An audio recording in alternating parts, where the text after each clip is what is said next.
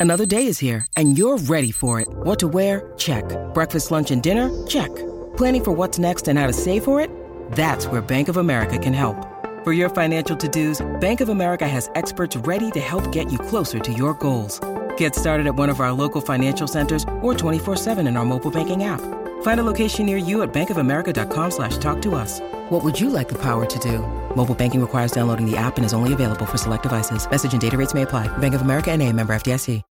When you need mealtime inspiration, it's worth shopping Kroger, where you'll find over 30,000 mouthwatering choices that excite your inner foodie. And no matter what tasty choice you make, you'll enjoy our everyday low prices, plus extra ways to save, like digital coupons worth over $600 each week. You can also save up to $1 off per gallon at the pump with fuel points. More savings and more inspiring flavors make shopping Kroger worth it every time. Kroger, fresh for everyone. Fuel restrictions apply.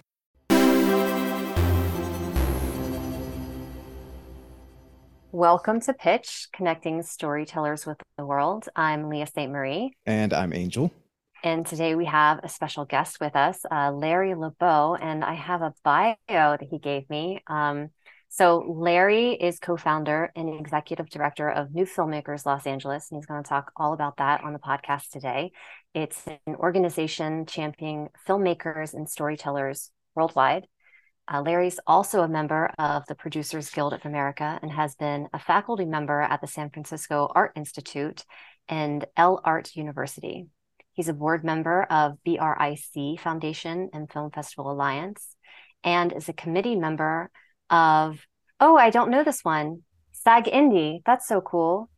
Uh, Larry's produced content directed by talent such as Joseph Gordon Levitt for some of the world's leading brands, networks, and studios, including Disney, NBC. Um, is it pronounced Vevo? Yep, you got it. Awesome. Daily Motion, MTV, Defy Media, Comedy Central, Verizon, Amazon, Complex Media, Mountain Dew, Samsung, Coca Cola, Verizon, and Smuckers. And these productions have been official selections at top festivals, including South by Southwest, and have won major awards, including Banff World Media Festival Rockie Award. Welcome, Larry.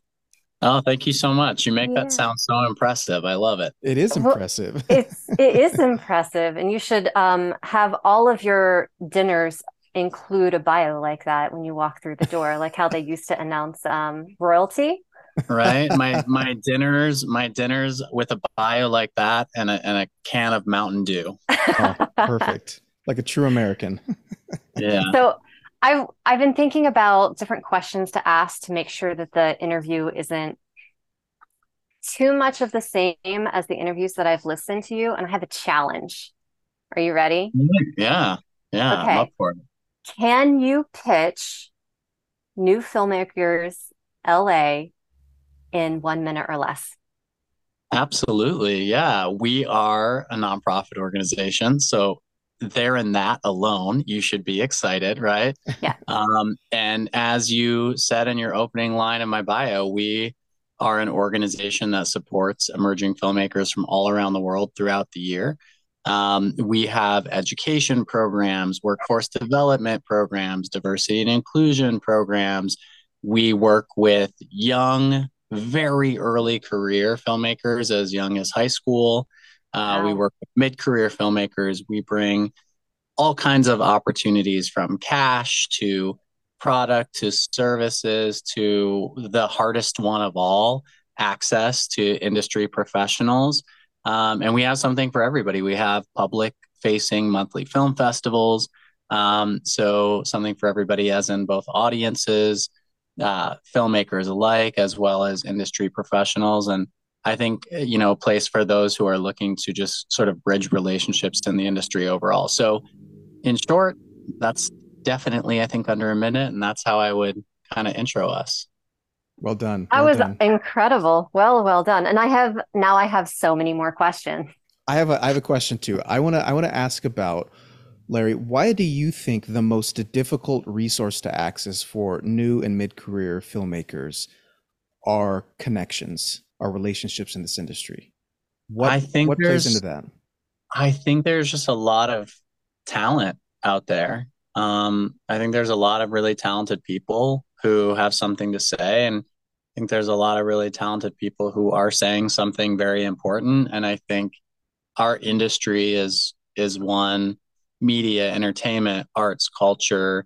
Um, it's one that I think is attractive to almost anybody, and everybody consumes what this industry creates. Um, and so I think there's a lot of competition, unfortunately. Um, and I think that getting people's attention, whether it's audiences or the gatekeepers, is really difficult. Um, I think it's especially difficult to get attention from audience or from industry uh, if you're not making a lot of money already, or you are not being recognized by one of the go-to uh, sort of you know organizations or entities. Um, you know, let's say you get shortlisted for an Academy Award, right? You're going to be paid attention to. You have a screenplay rise to the top of the blacklist, you're going to be paid attention to, right? Sure, those are yeah. going to give you those kinds of opportunities to at least shoot your shot. But I feel, you know, those opportunities are pretty far and few in between. Um, and so you've either got to come with that validation or making that money already. And I think that's the challenge with with industry and I think for audiences it's just, you know, turn on any one of your 12 streaming services and you've got uh, a banquet of like amazing content to watch and now more than ever um, you know, it used to be a lot more unique that you could come to a film festival, you can come to an to an event like New Filmmakers LA, and you could see stuff from anywhere in the world. But now, um, with you know movies like movies like Parasite winning Best Picture and Squid Games, the most popular show on Netflix, and you know content really going global. I think you know there's there's even more than there ever was before, at least for audiences in the U.S. Yeah, and the way that new filmmakers functions, it has to me, and tell me if I'm wrong, just several different programs and arms of it that are reaching out into the industry to help filmmakers. You said it better than I could say it myself. So it's, you know, I like to in in popular culture, I like to explain it this way. When you say Sundance, mm-hmm. everybody thinks of Sundance, the festival most people don't think of Sundance Institute, the organization behind the festival. So most people associate the name Sundance Film Festival. If you asked popularly around Los Angeles, what is New Filmmakers LA? A lot of people would say the same thing a festival, right? Um, the festival is only one of the many, many, many programs that we do throughout the year. Um, we have a content development program with Warner Brothers Discovery, which in 2021 gave out $100,000 in actual cash funds for development wow. of projects. That gave away 50,000 last year. That's um, great. Yeah, we have a TV writers program with Starz, which is for those wanting to enter uh, and be staffed in a writer's room on premium cable. Um, and so, yeah, we do we do a lot of programs throughout the year, and the festival definitely is very much like a gateway program to a lot of our programs in terms of how we reach audience, how we discover a lot of filmmakers um, who ultimately end up in some of these other opportunities. But um, but a majority of opportunities are also open to anybody to apply to. So um, yeah, yeah, like what? Uh, Starz. Anybody can submit to our Starz Writers program. Anyone can submit to new narratives. Um, anybody can apply to our high school student mentorship program anybody can apply to our college membership program. Um, our Best of Awards program, unfortunately, is only for people who are alum of the festival. Mm-hmm. Um, we are going to announce uh, new grant funding this year, um, which will go public uh, in memory of Anthony Rulin, the late film producer. Um, so there's a lot of different things that we do throughout the year. We have educational panels every month. So um, this last month we had a panel on shorts to features um, with Jesse Atlas, who just did uh, a Saban Films feature with Bruce Willis. Um, we had Hannah Lux Davis, who uh, is a really, really well known music video director who did Ariana Grande's Thank You Next. Mm-hmm. Um, so we have song. these kind of intimate education and connection resources every month. And to kind of go a bit deeper in the festival, which on the surface you know, it feels very much like a public event. Um, we actually have a mini market leading up to the festival for the filmmakers who are selected. So again, trying to bridge them with the people that can be difficult for them in their career to connect with.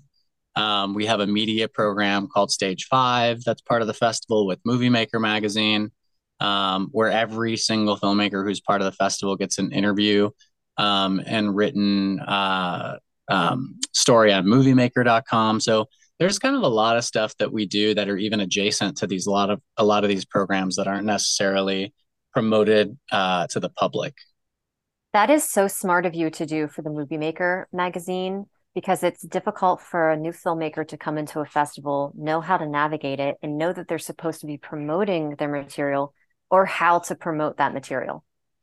Absolutely. Yeah. I mean, it's one of the things. So we we started New Filmmakers LA in 2007. Um, and we launched that program in 2009. And when we first launched it, uh, we actually had another layer of it. We had a, a partnership with LAFCA, which is the LA Film Critics Association. And so each month, a guest critic from many different publications would actually um, host the episode and interview the filmmaker. Um, we quickly found out that it was challenging with competing publications to have guest critics um, due to exclusivity. So we moved to mm-hmm. a hosted model. Um, but yeah, it's been going strong ever since. And Movie Maker has been a huge, huge supporter of that. And um, yeah, the filmmakers definitely are able to use that to help them um, in the future with fundraising, with securing distribution. It's it's a really great tool, as you said, to be able to walk away from a festival and have that um, piece of you know premium press coverage. I want to dive a little bit into this enigma that a lot of new filmmakers find distribution to be. So, can you walk us through the steps of, say, filmmaker A? Um, let's say Amanda. Amanda brings uh, her first feature film into your festival. What then are the steps that are taken by you and by her into the distribution path? Yeah, absolutely. So, we have relationships at pretty much all of the streamers. And um, if you go to our website now, actually, and you click on our programs page, um, you'll see our best of NFMLA awards, which uh, spoiler alert, but this won't be published. It's it's it'll be published in uh, Variety tomorrow. There will be an exclusive announcing this year's nominees. Um, but you're getting a sneak peek, at least you two, because you Yay. can see website tonight. Um, and you'll see our jury there. And that will give you an idea for the breadth of types of professionals, including those in distribution, um, who, you know, we have relationships with. We book upward of a hundred different executives a year to be part of these festivals. So we're in constant wow. communication. Um, with people in in and typically these are the most popular spaces distribution management uh, people at agencies and people in development. Those are sort of the key areas that our filmmakers consistently want access to. Um, so to be honest you will hear a lot of people tell you that have played their feature with us. I got distribution because of someone i met at new filmmakers um, I will say it's super important that the filmmaker communicate their desire to the festival um, because most of the feature filmmakers who we've been able to help secure distribution, they've specifically asked for help securing distribution. Um, and seven out of 10 times we're able to help with that. Wow. Um, there are multiple ways that it's been done and sometimes ways that it's been done with people at our festival, not through us years later. So it's really interesting. Like, you know, sometimes we'll take a film that asks for help, like iGilbert by Adrian Martinez.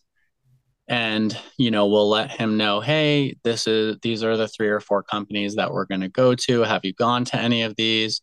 Um, and, you know, we'll go to three or four and he'll get two offers. In our case, you know, he got two offers and he ultimately went with distribution from that. Um, now here's another story. we we had Shaz Bennett play Alaska is a Drag with us in 2018. And so in 2019, it was part of our Best of Awards. And the whole point of Best of Awards is a follow up to get visibility for filmmakers who have sort of been the top of our program season of the you know year before in front of industry professionals again. And when you look at the jury list you'll see it's 20 it's i'm sorry 36 jurors. So it's an incredible number of people that we're getting eyeballs on content from. Mm-hmm. netflix was part of that jury in 2019 there was no distribution offered to alaska as a drag cut to the pandemic in the fall of 2020 and array releasing acquires the film. And then it goes to be an exclusive on netflix a few months later. So you you never really know like what's going to be the thing that leads to that opportunity even sometimes when a person who's representing acquisitions at the company has been on a jury and has seen a film it may be someone else or something else that leads that person to believe that, that film you know is right at that moment or it's just right at that moment. I think in you know in that time of 2020 the film speaks for itself in that it's a great film. But i think in that that time in 2020 i think streamers were a lot more hungry for content and it gave independent filmmakers a greater opportunity who had a feature film ready uh, to go on one of these platforms. So definitely um, you know to go back to the core of your question uh, i think there's various ways. There's you can go with companies like gravitas ventures that will help to get your feature acquired by uh, a direct party like an amazon or a netflix or a hulu uh, another great company that does that is vertical entertainment. Um, freestyle digital media these are some of like the ones we've seen acquire films that have placed them on some of the major platforms. Um, alternatively, you can go directly to a streamer if you are able to, you know, if you have a connection to someone at the company. Generally, they won't look at anything, even if it's finished material, unless you know it's played at a festival they know, or you know someone who knows that person, or you have some kind of connection to them.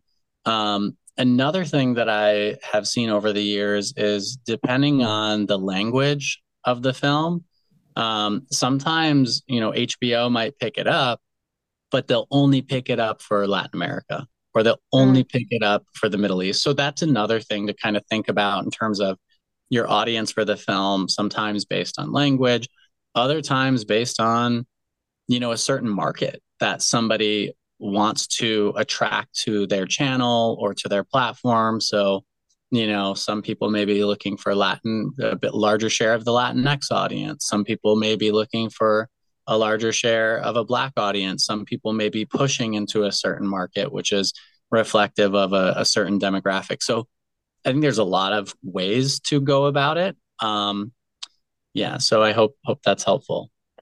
Well, follow up question because I know people are going to want to know when's the next deadline to submit? There's never a deadline. You can always submit, it's always open. Rolling, they call that a rolling deadline. Yeah. So we program every month, and every month we have approximately 15 to 18 films, generally only one feature a month. So hmm. the rest is is generally a lineup of shorts um, and right now, Boyana, who is our programming director, is programming for July. So we're generally about two and a half to three months in advance of of what we're currently programming, and we've generally got a queue of about 200 films that are ahead of anything that's submitted. Um, but we go through, you know, 200 films in about a month.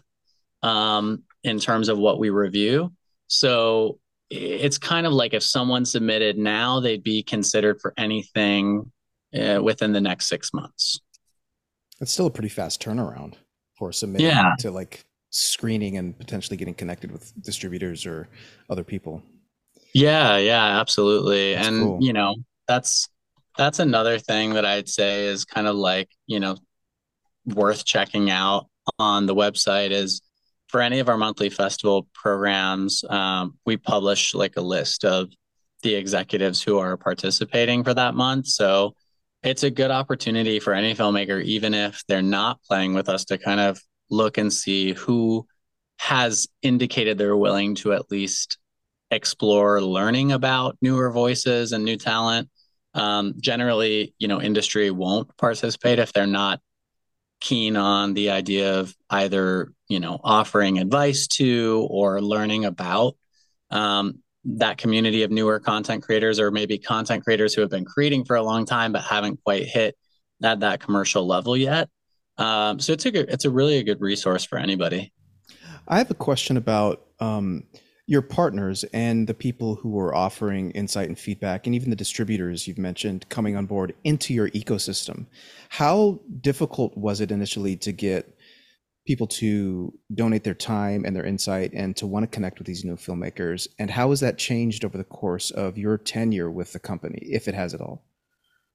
Yeah so i mean i think look it's it's again it kind of goes back to a lot of the people who work in this industry get a lot of I think inquiries from a lot of people and sure. I think they get asked to do a lot of things. I think they get asked to look at a lot of things, to watch a lot of things, to read a lot of things, to show up to a lot of things yeah. and I think most people who have a job in entertainment they have pursued that career because they're passionate about entertainment. And I think you know, look, I think a lot of them want to say yes to everything, but also have to have a little bit of work life balance. And so I think I'm not so sure that it's been that executives have wanted to be a gatekeeper in the past. I think it's it's been more of like a bandwidth thing. I will say that there's definitely been more of an emphasis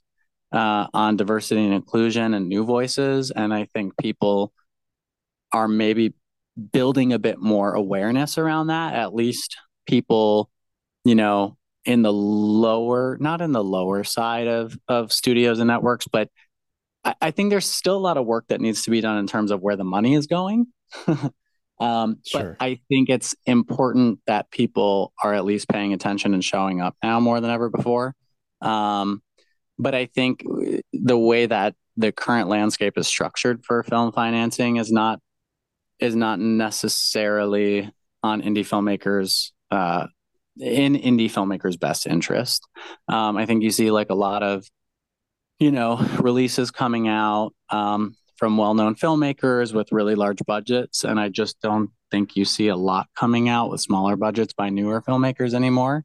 Um, and I think that's unfortunate. But yeah, I think there there's at least a time investment and a education investment and a getting to know investment that it is stronger than it was before.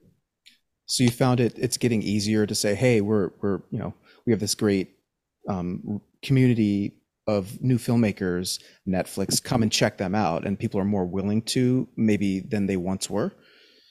Um, yeah, I think it. Look, I think it's a lot of advocacy, mm, yeah. um, I think it's definitely a lot of relationship building on the organization's part, and I think it's a lot of making sure the organization does have what it says it has, right? So, you know, promising new voices and great content and, you know, people who are really ready for that opportunity. And I think the framing of that is really important. And, you know, every month out of our 15 to 18 or so films, there's they're not all filmmakers that are ready to be represented by CAA. They're not all filmmakers that are ready, you know, for the best management company in town. They're not all filmmakers that have a project that's ready for Netflix. But I think they're all people that show promise. Mm-hmm. And I think that they're all filmmakers who have made something really impressive. Um, and at the end of the day, that mix of people with the executive, I think, gives them an idea of the type of creatives that we have in the festival and the array of creatives that we have in a festival. And I think that's what keeps them coming back. I don't know if you can answer this, but what's a good benchmark by which to define when when a filmmaker is ready, when a screenwriter is ready that you're seeing that, oh yes, CA, yes, Netflix, now is the time? Well, I think that's hard to say because we've had, you know, filmmakers who have many filmmakers who have only made shorts who have gone in and sold a show to Netflix, who have gone in and, you know, directed feature films for Saban Films and who have sold pilots to Disney Channel and and and I think a lot of those instances filmmakers who have gone and gotten signed to CAA on a short. I think a lot of those instances are a balance of, you know, what they've done showing promise, but also the executive or the creative really connecting with that person, seeing something interesting and in what that person has to say in general, and having a sense that they want to work with that person. I think that's critically important because the most talented people that I foresaw going in and selling their pilot in like pitch sessions weren't necessarily the ones who sold their pilot. Sometimes it was the other ones who were talented, but also had a lot in common with an executive or, you know, built a great relationship or showed you know, ex- a lot more excitement about how they pitch their project. So I think there are a lot of variables. Um, at the end of the day, creativity I think is going to win out, but I've seen it happen a lot of different ways. Something that you said that Angel and I have been emphasizing on the podcast, and that has been um, emphasized to us through the Sundance collab thing that we did, is yes, know how to pitch your story, know the ins and outs, practice it, have peer review, etc. But pitching yourself, knowing your own story so that you can make those pivotal connections with the people in the room that maybe it's not this project, but they like you and yeah. you know how to like pitch yourself in a room. Like, what is your background? What is it that makes you unique from everyone else that you can you can bring to a festival that you can bring to a pitch meeting that you can bring to et cetera et cetera yeah absolutely i mean i've seen it so many times where you know somebody is somebody had a a job tutoring and she tells this story so i can tell it you know um, mm-hmm. she did HBO access the program as a writer um, she actually used a short that she got funding from New Filmmakers LA to make as her entry for showing what she could do for that program. Um, following the program, they set her up with a meeting with uh, uh, one of the showrunners of the new uh, Gossip Girl reboot, and she didn't really she didn't really know what she was doing in terms of saying telling the story at the time but you know they asked her like what's your story of coming to la and she's like well I finished NYU grad school and I came to LA and I want to be an actor. And that was my goal was to be an actor. And quickly I learned I had to create opportunities for myself. So I started writing, but then I realized I needed a way to make a lot more money if I was only going to be writing. Yep.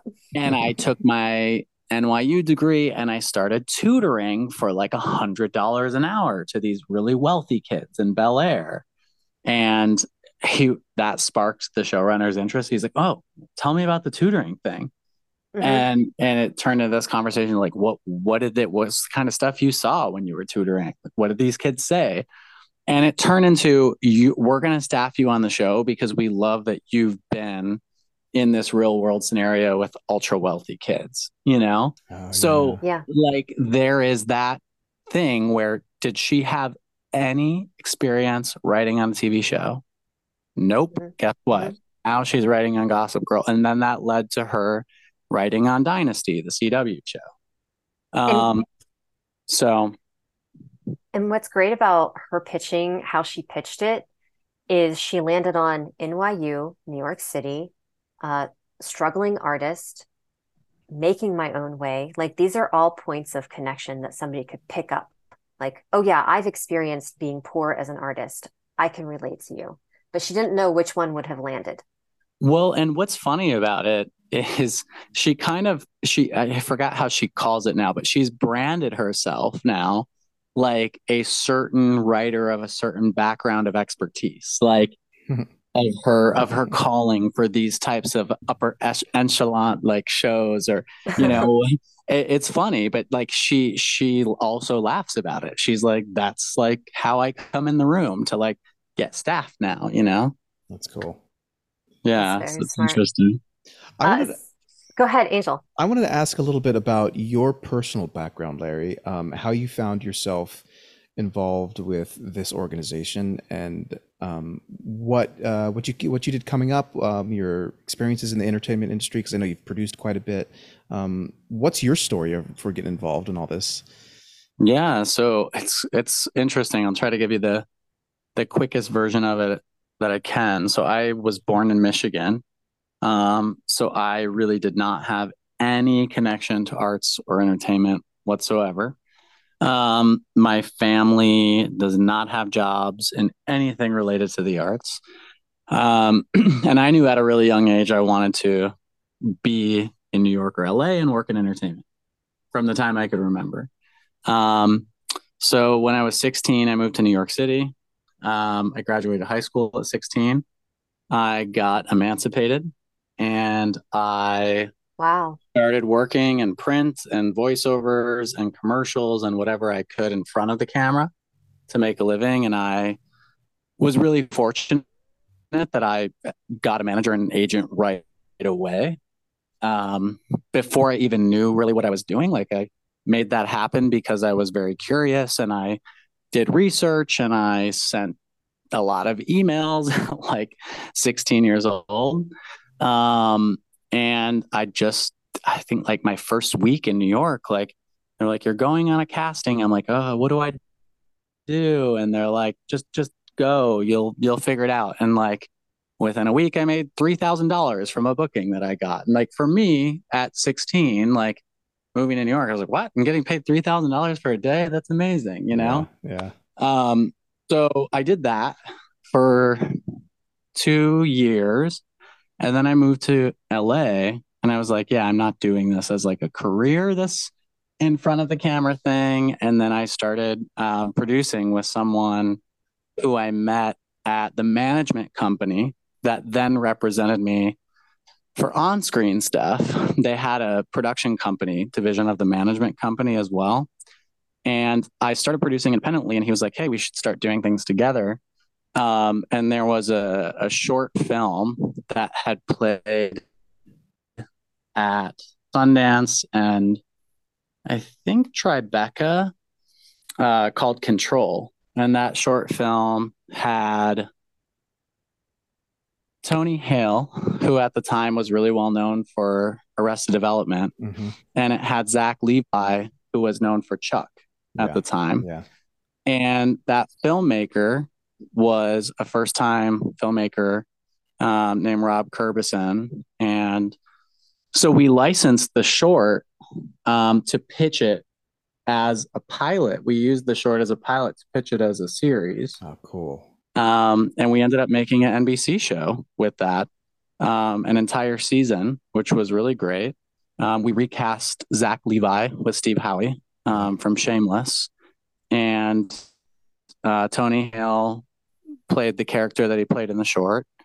Um, and that kind of led uh, a whole business model for us of licensing short form content to make it uh, in series format, um, all from short films. So we did a show with Anthony Anderson, um, which was a Comedy Central original called Matumbo Goldberg, also with a short filmmaker uh, who was nominated for an Oscar uh, Rob Pearlstein. We made another show, which was a short that went to Sundance based on a short called Fact Checkers Unit.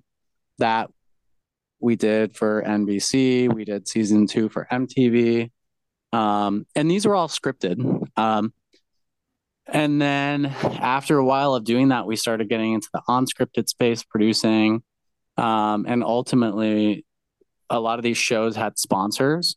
Um, so, you know, with NBC, for example, in Control, it was sponsored by Coca Cola and Nestea. Um, and so ultimately, through doing that for so many years, it led to us doing some commercials um, and some short films with with pretty major talent. So we did a series of Samsung commercials for uh, with James Franco in them, and then we did a short film with Joseph Gordon-Levitt, which was sponsored by Samsung. Um, and so yeah, it, it it was pretty it was a pretty wild ride. Um, but simultaneously at 20, I was looking for a community to really connect with in LA, um, something where I could experience festivals the way I had in New York. Um, you know, going to the I think the second ever Tribeca when I was living in New York, um, going to the Gen Art Film Festival, which doesn't exist anymore, the Havana Film Festival in New York City. I was going to these things at like 16, 17, and 18. Um, Smart. Yeah. And so I started this nonprofit um, with nothing really. And it just kind of grew over time. It's very cool. That's a that's a great story, man. Yeah, it's kind of like it reminds me of um, Walt Whitman. oh, and, and how does it remind you of Walt Whitman, Leah? Because please? because Walt Whitman moved to New York when he was 14 to be um, a journalist. Mm, that's awesome. Yeah, and I yeah. that's cool. I didn't know yeah. about Walt Whitman. Everybody, everybody in my family was like, "You're crazy," and I was like, "Yeah, maybe," but I'm doing it. At what point were they like, "Hey, maybe you're not so crazy"? Mm-hmm. I think they still are like you're crazy, but you know, I think now it's a good crazy instead yeah. of like a, what is he doing? You know? Yeah. Now it's accepted. You've yeah. come to you've leveled to accepted crazy. Well, I think they're just like, who does that? You know, like and I was like, well, I'm doing it. And I'm just do and I I just think they I just think they didn't get it, you know? I mean, that's a good that's a good lesson for anybody because it's so hard to advocate for yourself when everybody is telling you no when you're trying to pursue a creative endeavor mm-hmm. and that you just have to find it in you to have the belief that this is the path yeah yeah, yeah. i mean it's like filmmakers you know like whether you're a writer or you're a director or you're a producer you're pretty much like always starting your next thing, you yeah. know? And that means that you're always trying to create new opportunities for yourself, whether it's a project that you're writing or a show that you're trying to get staffed on as a writer or a director or a feature that you want to direct that you're trying to help put together or you're a producer trying to raise money it's kind of like you're always trying to reinvent yourself and kickstart your next thing. And I think if you don't have that spirit of mm-hmm. go get it, go get it, go get it, as I mentioned in the beginning, it's just so competitive. It's almost like you have to have that curiosity. You have to, you know, want to be a, a, a creative collaborator. You have to want to really want it all the time, or somebody else will take it, you know? I want to piggyback off of what you're saying and ask you what are three things that you would recommend for a new filmmaker to get noticed? Like, what are proactive things that they can be doing? If you want to find out Larry's answer to Leah's question, join us for next week's episode where we finish our chat with Larry Laboe. For both Leah and myself, thanks for listening. Cheers from Hollywood. If you're on the fence about subscribing, know that a portion of all subscription fees go toward the nonprofit Young Storytellers, raising voices one story at a time.